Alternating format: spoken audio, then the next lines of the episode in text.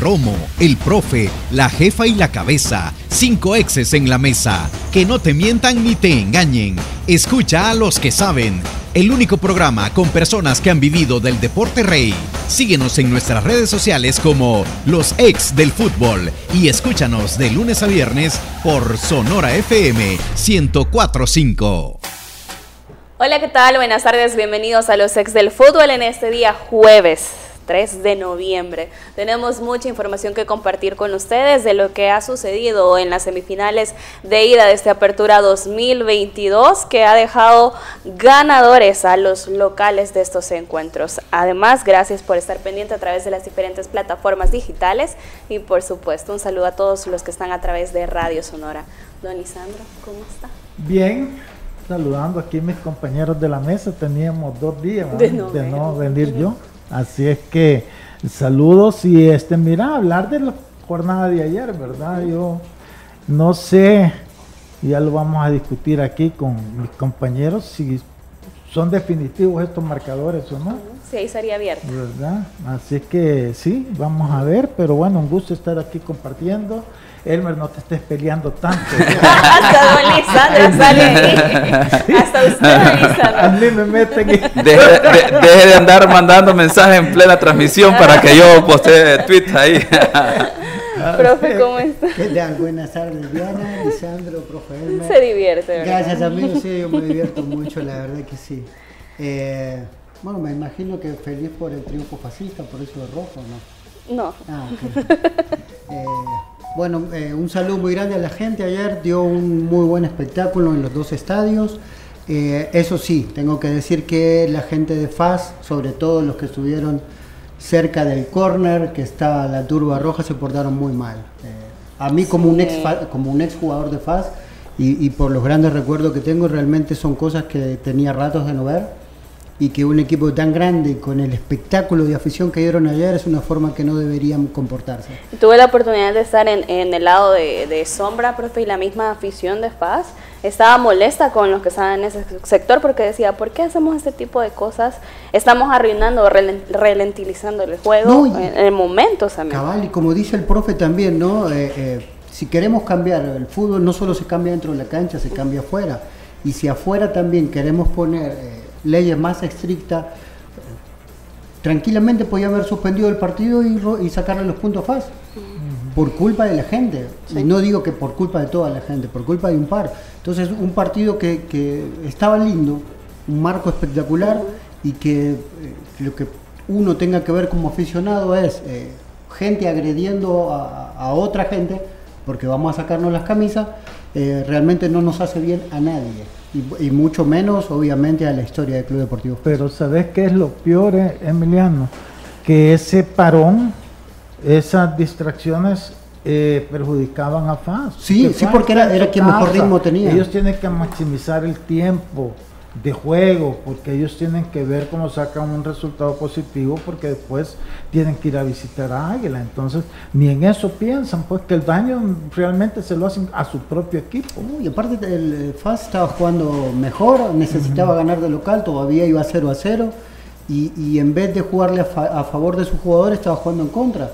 Si puedo decir, bueno, FAS iba perdiendo 2, 3 a 0, que la gente esté molesta entre comillas, es justificable, pero en un partido tan cerrado y, y con FAS necesitando ese tiempo para, para, seguir en el buen ritmo que estaba en el partido, eh, me parece totalmente absurdo lo que hicieron ayer en la tarde. Profe Elmer. Hola, ¿cómo estás, Diana? Eh, Emiliano, Alessandro, todos los radioescuchas a través de Radio Sonora y las plataformas digitales. No, yo no, yo no me peleo. estaré, estaré, estaré ahí atento a darle la respuesta en la medida de lo posible, con todo el respeto a, cualquier usuario de Twitter ahí que, que quiere interactuar. Y por ejemplo, eh, el fútbol es así, ¿verdad? Por ejemplo, una jornada antes, en la fase de cuartos de final, eh, se molestaban algunos usuarios, especialmente aficionados a Águila, ¿verdad? Porque yo comentaba que a Atlético Marte no le marcaron dos penales. Y, y son situaciones que, así como no se las marcaron, se las pudieron haber marcado y posiblemente sería otra situación es hablar. Entonces, y luego ahora hay una situación en la que es Águila el que se siente afectado, ¿verdad? En términos generales, como aficionado, eh, quizás en una situación que, vamos a ver, si lo tratamos de explicar a la luz de la regla, tiene una justificación, pero de igual forma, otro árbitro con una perspectiva o posición diferente, también la marca esta situación y estaría haciendo un análisis completamente diferente, pero es que ese es parte del fútbol, el error o, esas circunstancias que, que, tienen una tonalidad quizás no tan clara, no son ni blancos ni negros, sino que tonalidad gris, ¿verdad? En la cual el debate es parte del juego. Y bueno, ¿verdad? Interesante la jornada porque también luego el Platense Jocoro, otro partido que tal vez no llamó mucho la atención, pero se, se definió en, los primera, en la primera etapa, en, en la ida, de manera interesante, que con lo que decía Lisandro, analizar si estos partidos ya están definidos o están abiertos, pues interesante todo lo que se ha planteado en estas semifinales, en los partidos de ida, y lo que se puede venir mucho por analizar de los partidos. A mí me parece que que los terrenos de juego nos quedan debiendo. De repente la discusión entra también al tema de, ¿deberíamos de tener videoarbitraje, el VAR? Pues primero deberíamos de arreglar los, terrenos de juego, la infraestructura donde los aficionados están observando los partidos, los baños, todas las condiciones para que el aficionado pueda ir y disfrutar del partido de manera general. Después creo yo que podemos pensar en uso de tecnología y también hablaba yo del tema que si, para que tengamos una idea, qué tan cerca está el VAR bueno, los intercomunicadores que empezaron a, ponerse en práctica en el fútbol élite ya entre el 2002 y 2006, aquí los tuvimos casi 20 años después, ¿verdad? Entonces, intercomunicadores que estamos hablando por eh, mejor tecnología que puedan utilizar de o última generación de los intercomunicadores, estamos hablando de, si quieren exageremos, entre 10 mil a 20 mil dólares. Sí.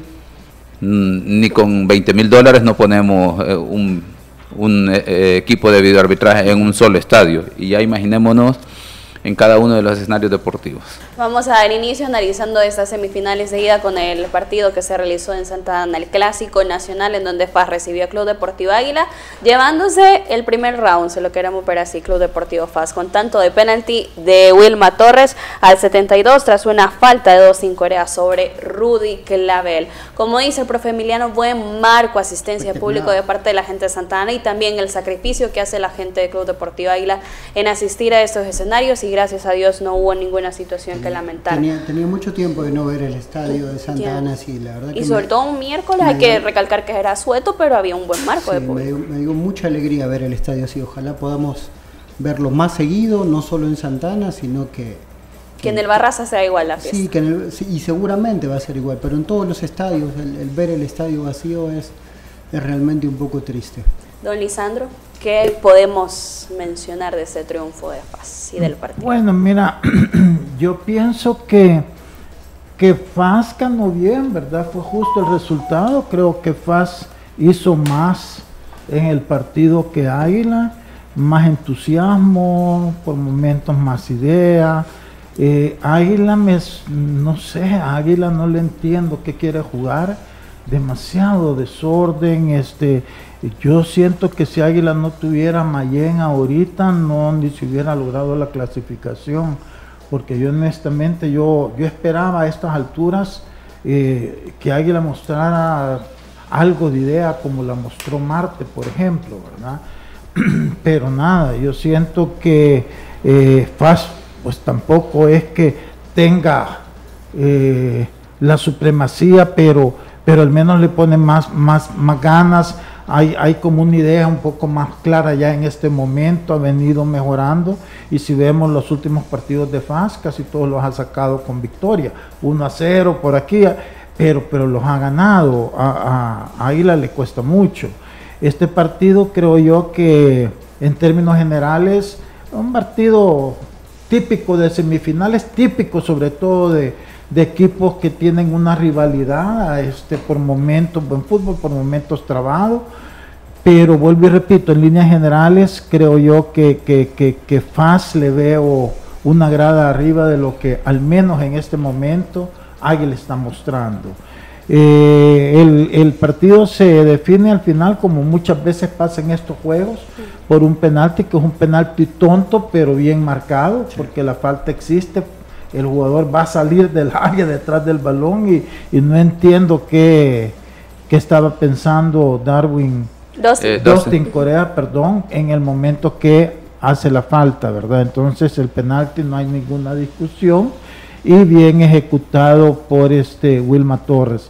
En cuanto a, Águila, este reclamaban ese penalti que la verdad yo no, o sea, hay, depende de la, de la toma, tú puedes decir, pero pero si tú lo ves en la toma de la televisión es bien confuso, no es una mano intencional que vaya al balón, es más bien en todo caso, si es que le pegue en la mano de un rebote, yo no veo por qué Águila se tiene que quejar cuando a ellos contra Marte no le marcaron un penalti clarísimo y otro medio penalti, como dijo Manuel, ¿verdad? El día que, tocamos el partido. Entonces, en términos generales, yo creo que, que, el resultado fue justo. Ahora, ¿es suficiente este resultado para el partido de vuelta? Mira, puede que sí, porque si FAS sigue jugando así, fuera de casa, y Águila sigue jugando así, que así ha jugado aún en su casa, pues yo creo que, que FAS tiene lo suficiente para ir y, el resultado que ellos necesitan es el empate, no importa si es 0 a 0, si es 1 a 1, ya la ventaja la tienen. Entonces, este, aquí el que tiene que hacer bien la lectura de esto es el técnico, ¿verdad? Porque yo hablaba con Emiliano fuera de cámaras y yo le decía que a mí me había parecido bastante bien el juego de, de, de, paz, pero no, no, no entendía la razón de dos cambios. Uno es el del polaco marroquín, porque el polaco marroquín está jugando muy bien, le está dando salida, está con un ritmo este, que, que, que la verdad me alegra mucho, como he dicho por él. Y este, lo sacó en un momento donde al menos que haya tenido algo, algún malestar o algo, yo siento que, estaba bien y, Águila la verdad no estaba teniendo mayor, mayor fruto por ese lado. Y el otro fue el de Filigrana, porque quiero decir, no, Filigrana también es un jugador que ha venido para mí mejorando y es un jugador, como decía Emiliano, que se posiciona bien entre los centrales, entonces evita que los centrales se incorporen a, presionarte en tu, en tu área, en, tu sector. Eh, y lo cambia por un muchacho que creo yo que tiene un gran futuro, pero que es bastante joven y que no tiene esas características de fijarte a los centrales. Eh, y entonces ahí eh, le das la ventaja a Águila que se te encime y te quiera venir a atacar. Esos dos cambios del técnico no los entendí. Al final no generó mayor efecto porque lograron mantener el, resultado, ganan 1 a 0, pero para el partido de vuelta sí tiene, a mi entender, cuidar un poco más eh, los cambios porque obviamente Águila ya va a ir con desordenado como sea a buscar eh, eh, ese primer gol, ¿verdad? Que al menos nivele la serie. Entonces va a ser un, partido más táctico para Paz cuando vayan a, San Miguel de lo que fue este, que era a la inversa, que tenían que ir y buscar el resultado porque lo tienen que conseguir en su terreno de juego. Y lo hicieron, lo hicieron bien. Ahora esperar el otro partido. Siento que las quejas de, de Alex Amaya con relación al penalti no son justificadas por la porque no es un penalti ni mucho menos claro y sobre todo que hubo un clarísimo en el partido de Águila Marte que no se los marcaron en contra. Entonces siento que es mejor quedarse calladito a no ser que crean que hacer bulla es bueno, Pero para eso que no lo hagan en Twitter, que le manden una carta a la CONCACAF. Eh, yo solo me acuerdo de las palabras eh, del profesor Marvin Benítez, ¿se recuerdan? Tras la clasificación a esta instancia de FASPER. Profe, de que la presión había servido. No, ¿qué va a servir la presión? Eh, Marvin, hizo, Marvin hizo un gran torneo con un equipo el cual la mayoría de nosotros no esperaba que pasara en la mitad de la tabla. Hizo un grandísimo torneo, no un gran torneo, un grandísimo torneo sobre todo por lo que mostró en el juego y por el ojo para elegir también los jugadores que interpreten esta, este modo de juego. Entonces esas declaraciones le quitan, eh, le quitan precio a lo que, al trabajo de él. no tendría que meterse en eso. Y no nos tendría que dar de comer a nosotros, que somos los opinólogos, para que opináramos sobre sus dichos, sino que nos tendría que mandar a analizar el juego de ellos. A mí el juego de Dragón me pareció muy bueno, pero cuando él se mete en estos dime y direte, le baja el precio a su propio trabajo, al trabajo de sus jugadores. Tanto así que hoy tiene un volante que hacía dos años o año y medio que no jugaba, está llamado a la selección y no está y, era alguien que nadie tenía tampoco en carpeta y eso tiene que ver con el trabajo, con la gestión y con el ojo que tuvo él para que lo pudiera desarrollar en ese Marvin Ramos. Exacto. Del partido, profe.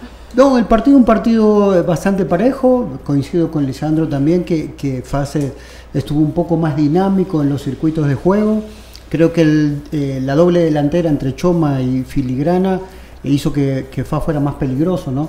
Nosotros hablábamos de un jugador de la calidad de, de Quick Mendoza, de por qué juega al costado. Tiene que ver con que no tiene ritmo de juego él. Entonces, para un partido de este tipo, de ida y vuelta, como el de Alianza y todo lo demás, vos lo tenés en el costado, y en el costado cuando él tiene la pelota pesa mucho, y cuando no la tiene te fija un rival y aparte descansa. Vos no lo podés hacer el mismo desgaste que hace Estradela, que hace Wilma, que hacen eh, los colochos. Entonces, eh, lo usás para dos cosas. Primero, para fijar al lateral del equipo rival y segundo, para que él descanse y a la hora de recibir la pelota estar fresco. Pero fíjate, Emiliano, perdón, yo siento que él pierde y, y pierde faz porque un jugador de la calidad de él debería estar más en contacto con el balón. Sí, estamos de acuerdo. Y ahí en la posición que juega pasa periodos que no toca el balón, que está afuera. Entonces digo yo, un jugador tan bueno como es él, o sea, para nuestro medio, pues pongamos, no hablamos, este, él debería estar donde la pelota está. Él tendría que ser el, el Marvin Monterrosa de, de, Alianza, lo que fue el Chaviolita. Eh, en Platense y en Santa Tecla, que, que, el juego pasa por ellos y en paz no, y yo siento que por eso es que paz no logra esa constancia en su juego. Tiene momentos buenos, pero después momentos que son medio trabados. Y para mí tiene mucho que ver que él se sale mucho del juego por irse a la banda donde realmente si le llega el la pelota algo va a ser porque bueno, pero si estuviera más en el centro participara más y fuera más peligroso. Sí, yo, creo lo mismo. A mí me parece que, que con las características que tiene podría ser un, interior. No sé si llegaría a ser el 10, pero es un buen armador de juego, muy buen asistidor y en los últimos metros tiene un uno contra uno que, cada partido eh, que él se siente mejor eh, eh, es más peligroso. Entonces creo que también en ese aspecto no quieren arriesgarse. ¿no? al principio Mendoza tuvo algunos partidos con una cierta participación. Creo que no había jugado ni, ni 120 minutos y terminó con una, con una contractura. Entonces creo que arriesgarlo hacer el desgaste ese que nosotros le pedimos, probablemente que el técnico también quiere, en instancias tan, tan cercanas a, lograr el objetivo de la final, creo que sería muy peligroso para. Sobre todo porque en el interior tiene jugadores que juegan bien, ¿no? Eh, Landaverde cada vez que entra te aporta, eh, Rodrigo Rivera cada vez está jugando mejor, Estradela corre por todos. Sí. Eh, volvió a, tener continuidad Wilma Torres, que se acuerda, tuvimos cuatro partidos que él no jugaba y no sabíamos por qué. Eh, Choma Márquez hace que el equipo sea más peligroso en, ataque y es un jugador que juega muy bien de espaldas también, no, no es solo un 9 que le hace la tirada a cabecear. Y, eh, si bien, y él jugó como, digamos, como 10 en el primer tiempo, ¿no? Filigrana era quien fijaba los centrales. Después, en, los costados tal vez le faltó un poco más de vuelo, eh, Polaco no fue tan determinante tal vez como el partido con Alianza, y, Chepito Guevara llegó pocas veces, pero tenía que ver con el juego, ¿no? Había que arriesgar poco, había que estar bien parado en defensas, y, cualquier jugada eh, podía ser determinante. Entiendo que el 1 a 0 no es definitorio para nada, pero creo que dieron un gran paso, sobre todo por lo mostrado en el orden defensivo. Y ese orden defensivo le tenemos que poner un asterisco, entre comillas, con lo que hace eh, cada partido eh, Rudy Clavel. Porque no solo en la jugada del penal que él roba y sale jugando y termina en el área rival, sino que hay dos o tres jugadas donde él eh, termina casi como lateral. En salida, no en ataque, sino que en salida, dándole a, Chepito Guevara un poco más de espacio y él con su buen pase de, media distancia buscando a Choma o a, Filigrana. Yo siento que en este momento es el defensa más determinante en la liga. El impacto que está teniendo es que lo ves en, todas las acciones de juego, tanto defensivas como muchas salidas de, de faz, de defensa, ataque, la genera él. Sí, eso sí que protesta mucho. A mí me a mí eso me, me, desespera, que te protesten demasiado por todo. Eh, vos vas a chocar al rival y el rival se puede caer. Y encima van, le gritan, levantate. Si me caigo, me caí y listo. los chicos de ahora son insoportables. Yo si fuera árbitro, he hecho a dos por partido. Seguro. sí, los, calmo rápido. son insoportables. Bien, dentro de eso, quizá yo tengo una lectura un poquito diferente del partido porque me parece que Águila estaba sacando el resultado y el partido en términos generales hasta el minuto 70. Yo vi un Águila que quizás propuso mejor en el partido o propuso más, pero quizás lo que Faz hizo supo jugar el partido. Para, esa es mi lectura, porque Faz iba reaccionando de acuerdo a los movimientos de Águila. Eh, Águila intentó generar las situaciones a modo de conseguir un gol y creo yo que obviamente le faltó, o en los últimos tres partidos le está faltando efectividad a Águila, cosa que no fue así en, la en el último tramo de, de la segunda vuelta de este torneo corto. Pero FAS creo yo que ahí sí esa es una, una, una, cuestión a resaltar, que FAS mantuvo el orden en todo momento, más allá sin que, sin que Águila, sin, que, sin ser mejor que Águila desde mi perspectiva, pero mantuvo un orden y obviamente tú, tenía hasta cierto punto el partido controlado. A hacer una pregunta, tú decís que Águila, decime Águila que hizo todo el primer tiempo fue un desorden adelante. Eh, pero generó, sin duda que sí, pero generó situaciones. ¿Qué jugada? Y Faz no lo hizo. Faz no lo hizo. Tres jugadas, tres jugadas el primer tiempo. Sí, desbordó alrededor de dos veces por la banda izquierda y que tuvo una asociativa desde el medio campo de creación con Gerson Mayen y en lo personal yo pienso que vio un Águila quizás estuvo perdido, estuvo flotando por todos lados. Eso es preocupante para Águila no tanto lo de Cruz, que nosotros sabemos que es un jugador que te aporta en ataque y te da variantes, sino que vuelvan a sacar otra vez a, Medrano, eso es preocupante. Yo lo, eh, eh, es que eh, dos, esas son de las situaciones que yo marcaría tres momentos del partido importantes. Número uno, las sustituciones de Águila quiero y ahí Emiliano que me ayude. Me parece que el, entrenador trató de, de, guardar el resultado ya, como decir, posiblemente con un, empate estamos bien y vamos a buscar el espacio. Creo que retrocedió en, sus líneas por, por las sustituciones que hizo. Y desperdició en sacar a Medrano. Para mí es un desperdicio, porque Medrano, a pesar de que no ha sido el Medrano que vimos en el 11 Deportivo, incluso en la temporada anterior en Águila, creo que es un jugador diferente que un espacio podría necesitar para patear una, una, la portería, generar una situación con, los, con sus compañeros. Y en ese sentido Águila me parece que le dijo a Fab, bueno, voy a tratar de mantener la idea de juego que tengo, pero me doy un paso atrás en cuanto al resultado. Y luego dos momentos. Lo del lanzamiento de objetos creo que también le ayudó a Faz porque era un momento en el que Águila estaba encimando, era su segundo saque de esquina, después del segundo desborde. Pero ahí ya había hecho los cambios. Exacto. Es lo que yo te estoy diciendo. El primer tiempo, Medrano anduvo perdido. Lo saca por eso, porque no andaba haciendo nada. O sea, su individualismo, que es típico, pero nada productivo. Nunca se asoció con, con, Cruz, con Keka Cruz. Entonces, el segundo, ¿qué hace él a medio tiempo? Mete a su centro delantero referente, a Barraza, que ese sí ya eh, eh, te define un área de, de juego para él, que con los otros no lo tiene. Y esos fueron los mejores momentos de Águila. Pero estás hablando ya del segundo tiempo, precisamente cuando pasa eso de lanzamiento. De lanzamiento de objetos, luego parece que el, partido le, va bien a FAS porque el partido como que pierde un poco de ritmo y luego se da la siguiente acción de la desconcentración de Dustin Corea, diría yo, porque definitivamente es una desconcentración como, bueno, obviamente es un atacante, ¿verdad? Pero obviamente si vas a ayudar a tu defensa, no vas a ir y solo por ayudar vas a terminar arruinando las cosas, porque hay que decirlo así, o sea, es una torpeza ir y no poner atención que dentro del área, precisamente eso, es que no es ni siquiera una falta que la busca Dustin, sino que le termina cruzando sus piernas en, una acción en la que él se tropieza. En el, video se ve claramente que Dustin, cae, antes que Clavel. Él se tropieza y obviamente le cruza los pies al atacante de, de Faz y definitivamente el árbitro estaba en una posición que dijo esto es falta y lo sancionó, ¿verdad? No hay nada que discutir en esa situación.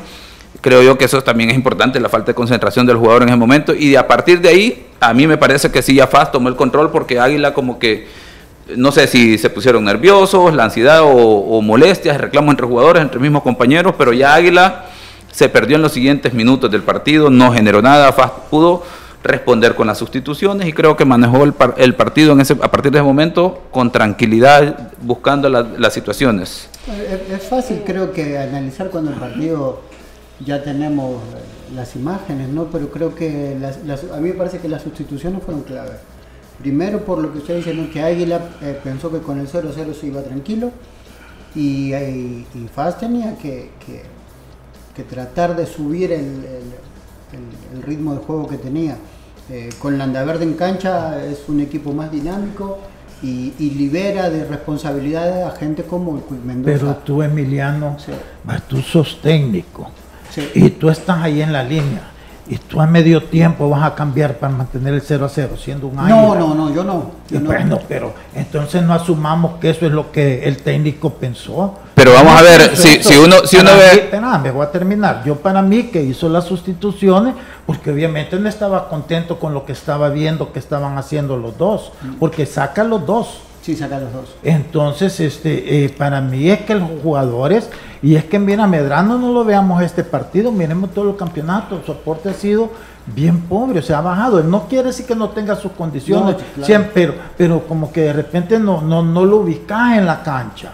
Entonces, o sea, en una posición fija, cosa que Jair Barraza, desde que entró fue que, empezaron a anotar los goles en esos partidos, porque él es típico centro delantero, además sabe jugar y, como tú decís, también juega espaldas al marco y sabe eh, pivotear y pasar balones. Ahí es donde mejor se ve, a Águila, pero es hasta que después hacen los cambios. Entonces, para mí, no es que lo hizo por mantener un resultado. Ningún equipo grande, al menos que yo haya estado, está pensando, no importa tu rival, que a medio tiempo vas a guardar resultados. Eso no entra en la, en la, en la mente de un técnico ni de los mismos jugadores. Pero de esto agregaría que implicaría, o que me lo explique Emiliano, el hecho de sacar a Medrano y a Cruz y dentro de las sustituciones un centro delantero, pero también un contención, que un jugador más de marca que Fabricio, o sea, implica que jugó Águila con dos contenciones, ¿correcto? Sí, pero eso fue después. Sí, porque saca, saca, Santa María. A mí me parece que el cambio de Santa María probablemente fue el que más le pegó. No tiene nada que ver con el rendimiento del Faro, sino que en un momento donde necesitaba tener mejor la pelota, eh, Santa María te da otra cosa. Pero no hay que mezclar los cambios, porque ahí se nos confundimos. Él saca a Medrano y a, y a Keka Cruz por Dustin Coreas y por eh, Jair Barraza. Ahí eh, es al contrario. Él quiere tener la profundidad que no está teniendo, el orden que no está teniendo con nosotros. Ya después, sí, ya saca a, a Santa María para meter a, Fabricio. pero no antes. Entonces, no, sé que yo nunca he conocido técnico de un equipo grande que a medio tiempo esté pensando en mantener un 0 a 0. No lo haces. Y creo, a mí me parece que ese, ese segundo cambio, el de Santa María, fue más determinante. Porque si bien Santa María no tenía un gran partido, pero estuvo en la jugada más peligrosa de, de Águila. La del primer tiempo, una volea que normalmente es la especialidad de él, que la tira para arriba y él mismo se, se lamenta. Pero en lo que decíamos, ¿no? Eh, si no estuviese Mayán en el armado de juego, probablemente ahí le sufriría menos. Pero eso es lo que hacen jugadores como Granito, como Santa María, que le quitan peso a Mayán de ser el único que tenga que recibir y crear con la pelota. Y creo que en ese aspecto, eh, Alfaro, obviamente, por no ser un, un, armador de juego per se, es donde Águila le regaló, entre comillas, la pelota fácil y hizo que, eh, ya con la ventaja del 1 a 0, pudiera tener un trámite de partido más tranquilo hasta el final.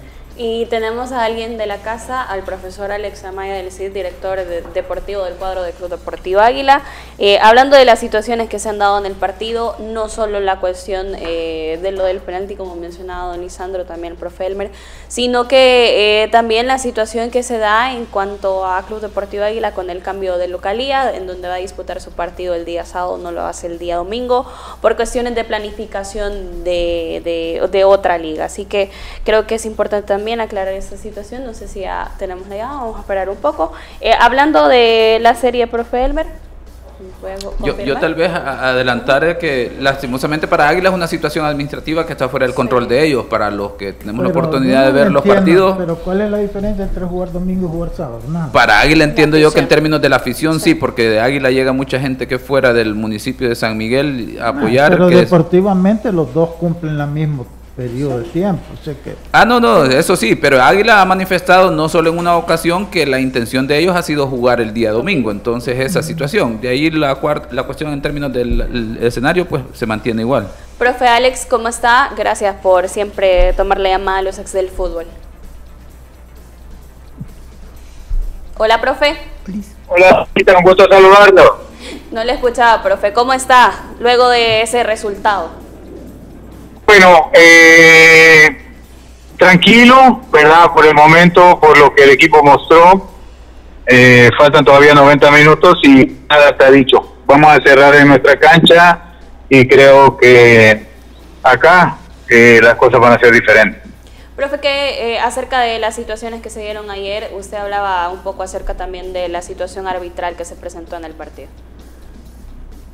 La verdad que, que si ustedes se dan cuenta, a mí no me gusta hablar de esto, pero creo que también es el momento de hablarlo. Creo que los árbitros se están equivocando demasiado, tanto para un lado para otro, pero yo sigo pensando y, pueden verlo cada quien como quiera y según la regla que hay ahora en el fútbol, eh, pero para, para mí era penal, para mí era penal la, jugada que no nos pitan. Eh, entonces hay cosas raras que están pasando en el fútbol según mi forma de ver.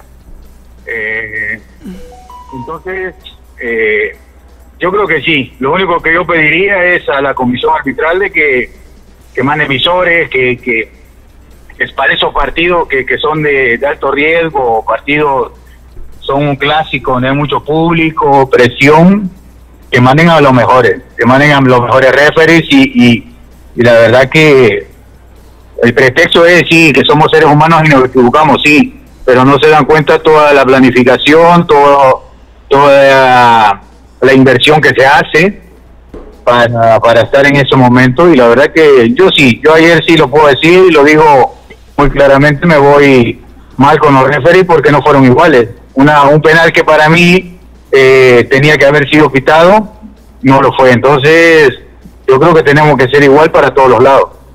Eh, hola Alex, buenas tardes, ¿cómo estás? Saludos Emiliano. Eh, te veo o te escucho un poquito molesto como otras veces no.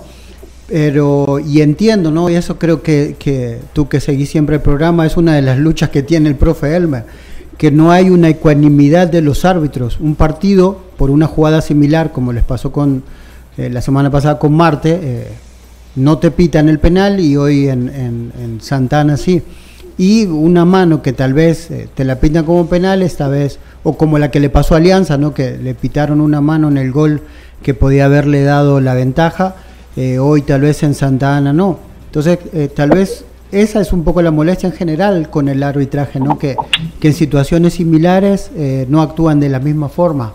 Pero yo entiendo que tú sos muy respetuoso del trabajo de los entrenadores, pero más allá de estar confiado porque la diferencia no es mucha, eh, ¿no crees que también le faltó un poquito de, de, vuelo en el juego a, Águila eh, ayer en la tarde? Perdón, lo último, Emiliano, no te escuché, que si nos faltó qué, perdón. Un poquito de, vuelo, digo, un poco más de, movilidad, un poco más de precisión, en, sobre todo del medio de la cancha para adelante, porque, bueno, eh, obviamente no el cambio de, de Medrano y de Queca Cruz tiene que ver con eso, ¿no? Que la poca participación o, la poca participación positiva que tuvieron en el juego y trató de reforzarla con los cambios, pero creo que, que aún así eh, eh, el peso del juego eh, va más en, la responsabilidad de Mayen y creo que tendría que ser más repartida en el equipo. Sí, mira, eh, los cambios los hace Sebastián por lo que está viendo en el terreno de juego. Este, no se lo vamos a cuestionar el que decide, el que manda en la cancha, ¿verdad? Pero no creo de que que también con los cambios el equipo nosotros se ha querido tirar para atrás, al contrario, meterse a Dustin por Edgar Cruz, un jugador más punzante, un jugador con una técnica exquisita. Eh, Barraza en ciertos momentos lo ha hecho muy bien, nos ha ayudado a cambiar eh, el partido. Entonces, si lo de Medrano ayer quizás no fue, no fue su mejor tarde, pero yo creo que, que, en sí el equipo, si te das cuenta, es cierto, quizás cuando sale un poco Santa María el equipo pierde un poco más de, ser un poquito más vertical, pero no creo yo que nos haya faltado fútbol. Al contrario, si te das cuenta, si tú me puedes eh, enumerar jugadas de peligro de FAS, eh, entonces yo diría sí estoy preocupado por lo que mostró el equipo, pero lo que mostró ayer el, equipo, yo creo que nos fuimos contentos. No, ojo, por la pérdida no, pero por lo que los muchachos se pararon, trataron, intentaron, nos vamos contentos. Eh, pero te digo, sí me siento molesto, Emiliano, y quizás tú me conoces muchísimo, porque no es justo, o sea, no es justo que te voten un trabajo, una planificación a estas alturas. Son clásicos donde tienen que ser los mejores referees. Eh, si pitas un penal para otro, tener valor solo porque está de localidad, también hacerlo para el otro lado. Yo sé que se equivocan, sé que se equivocan, pero de verdad te digo que, que no sé si, si estamos pasando un buen momento con los referees o están predispuestos. A nosotros también no nos han pitado penales. Eh, ayer le pasaron pegando toda la tarde a Mayen también y, y las tarjetas amarillas. Nosotros pegamos una tarjeta amarilla. No sé si la localía vale mucho, pero yo creo que los referees que tienen que estar en ese momento tienen que tener ese temple para dirigir estos juegos. Eh, ayer de verdad te digo, eh, la afición de FAS felicitarla porque llenó su estadio, porque apoyaron y, quizás esa presión le afectó al y no sé, pero de verdad te lo vuelvo a repetir. A Mayen le pasan pagando, le pegaron toda la tarde, no sacan una amarilla. Nosotros pegamos uno o dos y son amarillas. Correcto que sí, para mí son amarillas, pero, pero tenemos que ser igual o ver, o ver los referees que también designan. Hola, Alex. Don Lisandro, ¿cómo está? Bien, aquí me extraña tanta lloradera tuya, honestamente, porque contra Marte, a Marte no le marcaron un penalti clarísimo a favor y estuviéramos quizás el Marte jugando acá con, con fans. ¿No, crees que no hay que distraerse en eso? después del comunicado, a Dragón le pitaron un penal que no fue, ¿verdad? Y ahora nos pitan a nosotros, no nos pitan un penal, entonces después del comunicado que sí sacó FAME, me preocupa. Eso sí me preocupa cómo se están comportando los referentes. Entonces mandamos también una carta a la CONCACAF, hombre. Ya en eso estamos. Eso. bueno, no, yo fregarte un ratito nada más que no puedo pasar la oportunidad sin hacerlo.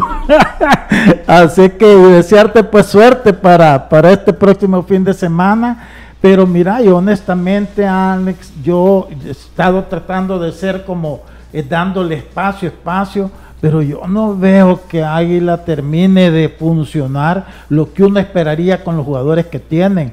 Yo te digo honestamente, en la serie contra contra Atlético Marte quizás mereció más Marte que ustedes. Hablando de lo futbolístico, no estemos hablando de si el penal ese o no. entonces no te preocupa a ti esa parte, honestamente, porque no termina de tener la fluidez que uno esperaría que tiene que tener un equipo con aspiraciones a ser campeón. No, no, no, sí, lo de Marte yo creo que, que quizás no fue la mejor serie de nosotros. Gracias a Dios pasamos. Eh, pero sí también yo creo que si le damos un poco de mérito al profesor Escudero, porque eh, con un equipo joven, con un equipo muy bien organizado, muy bien planteado, nos complicó. La verdad que sí, no, nos complicaron, fue una serie muy difícil. Eh, tácticamente saben a lo que juegan, porque se ve un equipo tácticamente muy bien parado. Entonces, este, no fue la mejor serie de nosotros. Eh, como le digo, gracias a Dios pasamos pero yo creo que sí, todavía falta falta todavía de que que el entrenador tenga más tiempo, es poco tiempo también lo que Sebastián ha tenido con el grupo. Eh, yo creo que poco a poco van, van entendiendo lo que él quiere. Eh, Sebastián es un entrenador que le gusta salir a buscar los juegos. Eh, entonces, todavía falta, falta y, yo creo que, que, estamos para dar la vuelta acá en San Miguel, esperemos que así sea y sobre todo porque nuestra afición llene el Barraza, que va a ser una presión fundamental para, para que nosotros podamos estar en la final. Hola Alexander, te saluda Elmer Bonilla, un gusto.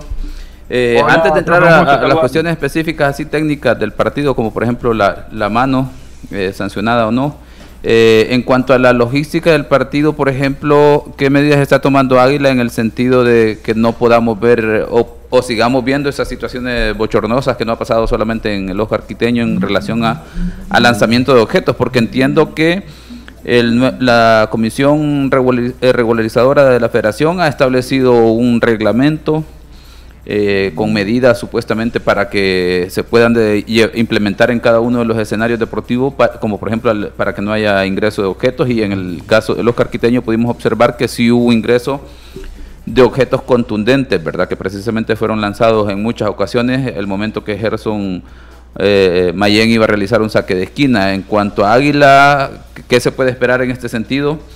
En cuanto a las medidas de seguridad, ingreso de objetos y todo lo demás, para que, vamos a ver, número uno, no afecten el desarrollo normal del partido, número dos, por la afectación que pueda haber eh, en, eh, en jugadores y, lo otro, pues obviamente el club se ve afectado en términos financieros porque seguro en el caso de FAS tendrá una multa y creería yo que no solo por esta ocasión, sino que el tema de reincidencia pues obviamente agrava la parte de la multa. Sí, eh, hola profe, lastimosamente ahora Milcar tuvo eh, un par de reuniones donde yo no pude estar, tuve que estar en, eh, en otras reuniones, pero sí, eh, las medidas se están tomando, se tomaron desde el partido anterior, lo que usted dice cuando jugamos contra Marte, inclusive en el Cusca nos dejaron entrar, bueno, la afición de nosotros, sombrías, eh, las banderas, acá pues no, no, no lo permitieron. Es la, la, lo que dijo pues el cuerpo policial de que no iban a dejar entrar, son las medidas que ellos piden para que haya mayor control, que no vayan a tirar eh, objetos que puedan hacer daño a los jugadores. Se está tomando todas las medidas necesarias porque eh, así como estuvo ayer el Quiteño, me imagino que el Barraza va a reventar. Entonces, Amílcar Mijango está manejando toda esa logística. Eh, como le digo, hoy tuvo reuniones con, este, con los agentes del CAN, con la agentes de la policía. Entonces, queremos tener una, una seguridad para que el espectáculo se brinde. Y también es, es penoso, ¿verdad? Es penoso y, y no solo en ese estado, en cualquier otro estado que estén lanzando objetos que vayan a, lastimar a un jugador, no, no es bueno. No es bueno tampoco para eh, mandar a, eh, lo que se hace en el país de nosotros, porque estos partidos llegan a, varios lados, inclusive en Estados Unidos los pasan y, el ver esa que todavía tiramos botellas, latas a la cancha, yo creo que también damos una mala imagen. Pero les puedo decir que se está trabajando en que la logística sea muy buena y que el día sábado haya espectáculo en el Barrato. Profe Alex, gracias por tomar siempre eh, la llamada y mucha suerte para el partido del día sábado también. No, gracias, gracias Diana, este, y gracias a todos, un saludo y bueno, esperemos que el día sábado pues eh, podamos sacar un buen resultado. Gracias. Era el profesor Alexander Amaya del CID, el director deportivo del Club Deportivo Águila. Vamos a hacer una pausa. Ya hiciste la prueba con Texaco con Tecrom. Haz la prueba y descubre por qué ninguna otra gasolina te da más kilometraje que Texaco con Tecrom. Libera tu potencial. Ya regresamos. Los ex del fútbol. Regresamos. ¿Ya hiciste la prueba con Texaco con Tecron? Prueba la calidad y tecnología del insuperable aditivo limpiador Tecron Haz la prueba y descubre por qué ninguna otra gasolina te da más kilometraje que Texaco con Tecron. Libera tu potencial. Cuida tus niveles de colesterol y triglicéridos. Disminúyelos con Vitacil Omega 3. Vitacil Omega 3, el de la caja negra. Es un suplemento nutricional que beneficia a tu organismo y tu salud. Vitacil Omega 3 mejora la circulación y protege la salud de tu corazón. Regula tus niveles de colesterol y triglicéridos con Vitacil Omega 3, el de la caja negra. Vitacilo Omega 3. Laboratorios Suizos, innovando con excelencia. En caso de duda, consulte a su farmacéutico. Walter Scott, el experto en el cabello del hombre. Todo hombre merece verse bien y más joven. Walter Scott, el tinte diseñado para hombres que buscamos una apariencia natural en nuestra barba y cabello. Un tinte de fácil aplicación que cubre las canas en 5 minutos. Walter Scott. También en crema fijadora y shampoo para platinar las canas. Walter Scott. El experto en el cabello del hombre. Laboratorios Suizos. Innovando con excelencia. ¿Ya hiciste la prueba con Texaco con Tecron? Llena el tanque con Texaco con Tecron y siente cómo responde tu motor a medida que lo usas. Haz la prueba y descubre por qué ninguna otra gasolina te da más kilometraje que Texaco con Tecron. Libera tu potencial. Walter Scott, el experto en el cabello del hombre. Todo hombre merece verse bien y más joven. Walter Scott, el tinte diseñado para hombres que buscamos una apariencia natural en nuestra barba y cabello. Un tinte de fácil aplicación que cubre las canas en 5 minutos. Walter Scott. También en crema fijadora y shampoo para platinar las canas. Walter Scott. El experto en el cabello del hombre. Laboratorios Suizos. Innovando con excelencia. ¿Ya hiciste la prueba con Texaco con Tecron? Tecron ayuda a mantener tu motor limpio, combatiendo los depósitos dañinos dejados por gasolinas de menor calidad. Haz la prueba y descubre por qué ninguna otra gasolina te da más kilometraje que Texaco con Tecron. Libera tu potencial. Continuamos con los ex del fútbol. Continuamos. Continuamos con más de los ex del fútbol. Cuida tus niveles de colesterol y triglicéridos. Disminúyelos con Vitacil Omega 3, el de la cajita negra. Vitacil Omega 3 mejora la circulación y protege la salud de tu corazón. Calidad de laboratorio suizos. Y otro de los partidos de semifinales de idas entre el cuadro de Platense y Jocoro, que Platense le asestó un 2 por 0 con alguien que tenía mucho tiempo de no aparecer para las filas de Platense. Y estamos hablando de John Machado, que anotó a los 7 y a los 13 minutos. Hubo un expulsado en este partido, que fue el portero de Platense Jimmy Cuellar, a los 40, y hablábamos aquí eh, fuera de aire de que era el último recurso que le quedaba a Jimmy para evitar el gol, y tras eh, la salida de Jimmy ingresó Meme González para el cuadro de Platense. Don Lisandro.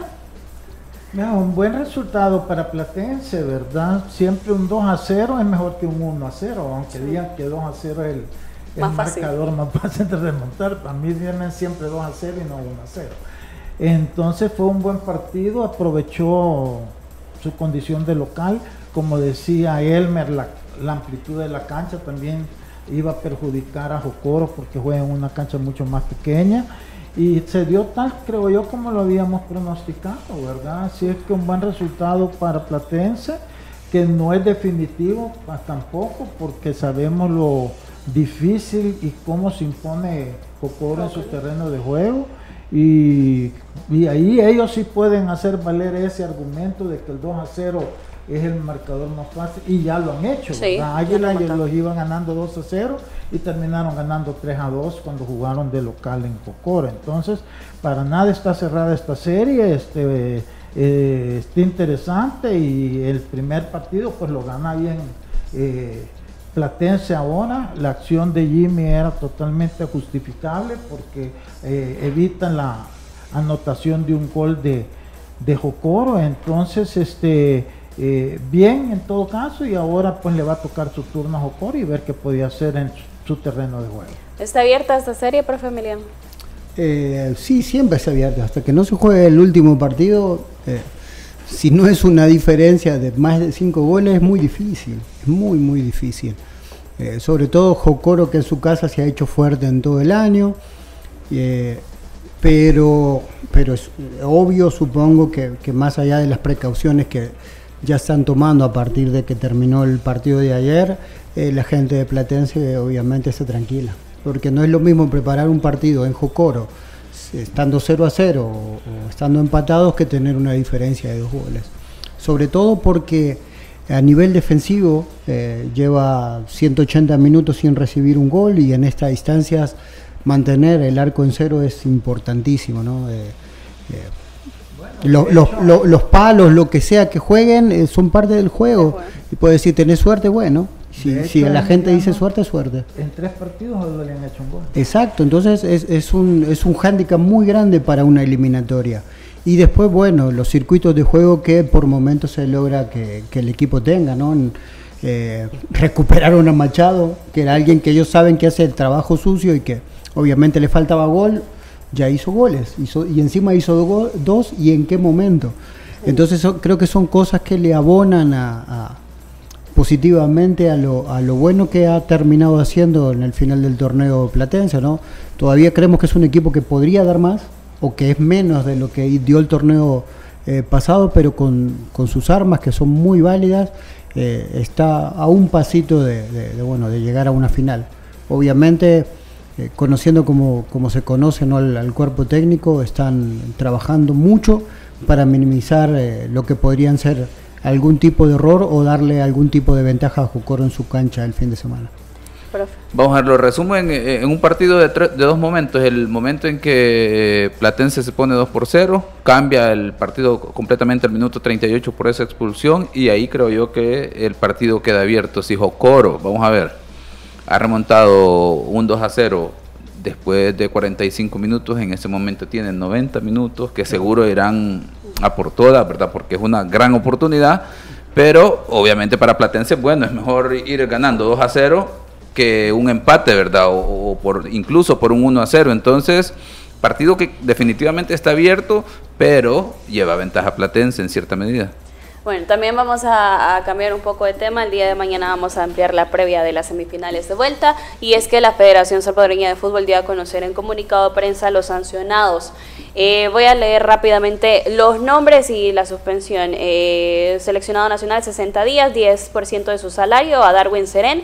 También 30 eh, días y el 10% de su salario a Nelson Bonía, Alex Larín, Joaquín Rivas, Enrico Dueñas y Nelson Flores Blanco. Eh, también la amonestación pública escrita a los jugadores Narciso Orellana, eh, Michael Mercado, Cristian Gil Hurtado, Ronald Rodríguez, Brian Tamacas y Kevin Mengíbar. Además de eso, se exonera de cualquier responsabilidad al jugador Kevin Caravantes, lo mencionaba por los hechos investigados en el presente, declarándose no participante de los mismos. Nuestra organización reitera su posición de cero tolerancia a conductas que infrinjan los principios y valores de la FIFA, con CACAF y de la Federación. A través de las cuentas oficiales también de los ex del fútbol pueden encontrar el comunicado, de Sandro. Mira, ¿qué te puedo decir yo? De que nos quieren ver, no creo que lo hagan con toda la intención, pero alguna intención ten vernos la cara de tonto, ¿verdad?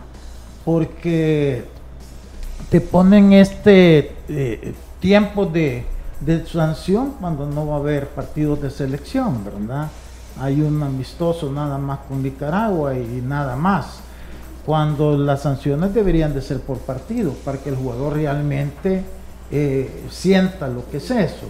Pero hoy te ponen una sanción en un periodo que va a estar jugando el mundial, que no va a haber selección, este, es, es, es, es un engaño, es una burla si lo queremos ver así. Porque el 10%, estás hablando del 10% de lo que la federación les da a ellos por las concentraciones, no es el 10% de lo que ellos ganan en sus equipos. Entonces, si tú te des cuenta, es una sanción bien, bien superficial. Y en ese sentido, eh, no hay que hacerse los tontos.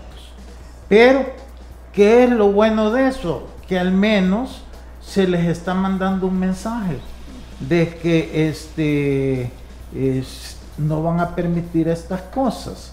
Y en ese sentido, pues sí, ¿verdad? Así como hicieron público que había pasado algo que me pareció muy bueno, que ahora vengan los castigos, aunque no son los que deberían de ser, si de veras quieren sentar una disciplina, pero algo es algo que antes no se daba, a no ser que uno hiciera la presión. Hoy ha sido por iniciativa de la Comisión Normalizadora y eso es bueno. Pero vuelvo y repito, es un castigo más simbólico que real porque no significa nada para, para los jugadores castigados. Profe No, yo aquí la pregunta sería, digamos, qué tan grave pudieron haber sido los hechos en este sentido para eh, aspirar a una, a una sanción más amplia. Y me quedaría con lo bueno dentro de esto es que el hecho de que, que como lo dijo Lisandro, eh, la, fue iniciativa del, del, comité regularizador, no fue como consecuencia de rumores de que alguien filtró alguna información, sino que ellos se enteraron, entenderé yo, dentro del entorno de lo que pasó y han iniciado las investigaciones, han tomado medidas. Incluso de repente hay algunas situaciones, vamos a ver, como principio del derecho y ahí en el comité regularizador y toda la estructura hay muchos conocedores en este, en este sentido y se sabe que la ignorancia de la ley no, no te exime de responsabilidad, como pasará con los seleccionados. Ellos están, eh, eh, están en la responsabilidad de preguntar, ¿verdad?, qué normas deben de cumplir. Y si hay algún reglamento y todo lo demás. También de la otra parte de proveer los reglamentos, hoy más con esta era de digitalización, un PDF en el que esté toda la, normativa, posiblemente no se la dieron, pero eso no exime de responsabilidad que puedas realizar actos que ya están regulados y que no son permitidos y que tienen una consecuencia, ¿verdad? Eso es, un tema que está ahí, pero ojalá que a la vez de, que, de que ya sea sancionado y más allá del tema si es una sanción ejemplar, el mensaje es que están atentos y obviamente que hay que tener las medidas dentro del, de la actividad que se está realizando.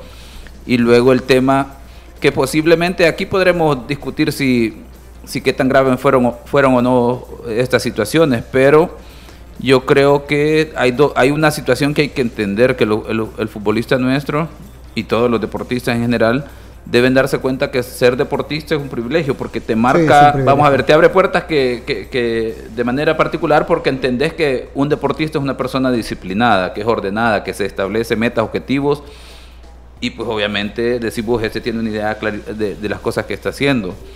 Además en el fútbol es un privilegio y el tema de selección nacional es un privilegio formar parte de la selección nacional, por lo tanto tenés que guardar el decoro dentro de estas actividades. Le agrego otro punto, nuestro fútbol viene de situaciones una tras otra de indisciplina, de situaciones en las que hay antecedentes de sanción, desórdenes y todo lo demás.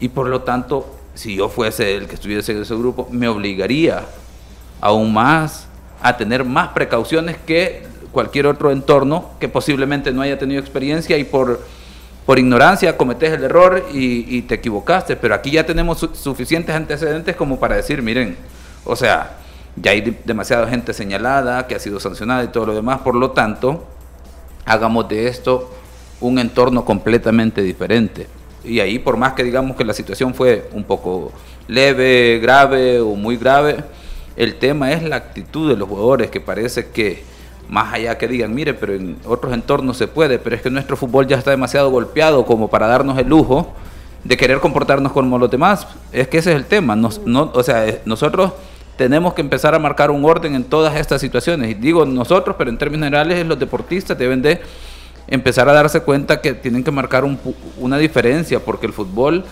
necesita medidas drásticas en términos de orden, organización y la disciplina en este sentido. Bueno, despedimos, los esperamos el día de mañana, viernes, con más información a las 12 a través de Radio Sonar y las diferentes plataformas de los ex del fútbol. Feliz tarde. La autoridad, el romo, el profe, la jefa y la cabeza. Cinco exes en la mesa. Que no te mientan ni te engañen. Escucha a los que saben el único programa con personas que han vivido del deporte rey. Síguenos en nuestras redes sociales como Los Ex del Fútbol y escúchanos de lunes a viernes por Sonora FM 1045.